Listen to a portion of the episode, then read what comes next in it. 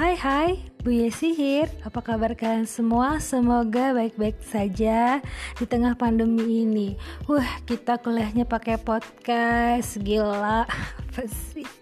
Nah, sebetulnya tujuannya Bu Yesi ini nge-podcast membahas tentang materi kuliah ini supaya kalian lebih mudah memahami ketika Bu Yesi share materi di Google Classroom kan itu tidak ada penjelasan yang secara rinci atau tidak ngomong ya di situ ya. Jadi dengan podcast ini mempermudah kalian memahami materinya, kemudian kalian bisa belajar di mana pun dan kapan pun. Tinggal download aplikasinya, Spotify, kalian bisa mendengarkan podcast-podcast Bu Yesi yang berkaitan dengan materi-materi kuliah atau hal-hal lainnya yang masih berhubungan dengan hukum. Oke, hari ini Bu Yesi mau membahas salah satu materi kuliah di dalam hukum adat. Apaan tuh Bu materi kuliahnya? Tentang masyarakat hukum adat. Oh, itu diatur loh di dalam hukum adat kita. Istilah lainnya adalah persekutuan hukum. Pengertiannya kesatuan manusia yang teratur. Ya, yang menetap di daerah tertentu dan mempunyai penguasa. Dalam hal ini kepala adat. Itu pengertiannya. Selanjutnya faktor-faktor timbulnya masyarakat hukum adat ada dua. Faktor genealogis atau berdasarkan keturunan atau darah.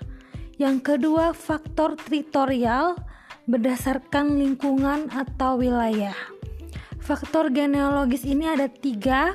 Ini sangat terkenal dan sepertinya kalian juga pernah mendengar pasti. Yang pertama patrilineal itu berdasarkan garis keturunan ayah atau laki-laki.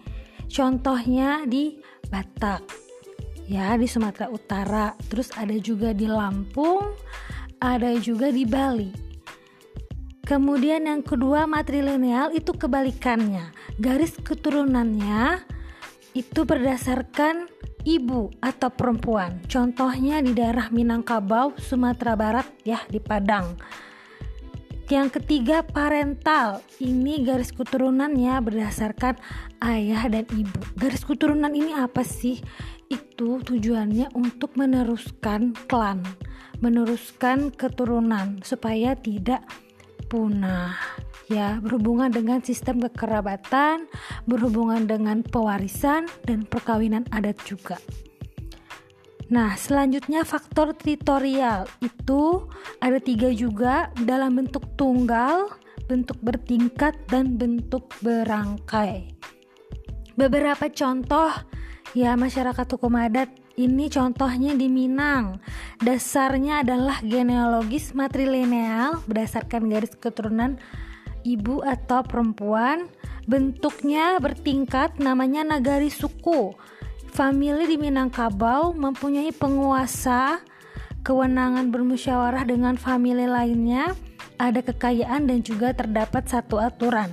Penguasa famili disebut penghulu andiko terdapat rumah-rumah atau jurai-jurai yang dipimpin oleh nenek secara bergantian. Jadi penguasaannya itu kalau di Minangkabau itu lebih dominan perempuan daripada laki-laki, sehingga kedudukan perempuan dan laki-laki itu tidak seimbang. Dalam hal pewarisan pun juga lebih banyak anak perempuan daripada anak laki-laki. Cuman menurut buku ada salah satu buku yang ibu baca bahwa sudah tidak ada lagi sistem kekerabatan yang matrilineal di Minangkabau. Sudah banyak ditinggalkan. Semua sudah bebas dalam arti bukan bebas bebas bebasnya ya mandiri. Jadi tidak memakai sistem kerabatan yang ada di Minang ini. Ya tidak ada lagi ketidaksetaraan antara perempuan dan laki-laki. Tapi kalau di materi patrilineal itu masih ada ya masih masih dilakukan bahwa kedudukan laki-laki itu lebih tinggi daripada kedudukan perempuan dalam hal harta warisan pun juga. Selanjutnya contoh lain masyarakat hukum adat di Bali ini patrilineal. Dasar genealogis patrilineal bentuknya tunggal, pimpinannya kepala desa atau beberapa pejabat desa. Uh, kayaknya itu aja deh yang dibahas tentang masyarakat hukum adat. Kalau misalnya ada yang gak jelas, boleh nanti ditanyakan di dalam grup atau boleh chat ya atau nanti boleh berkomentar silahkan saja terbuka. Sampai ketemu lagi di podcast materi kuliah selanjutnya.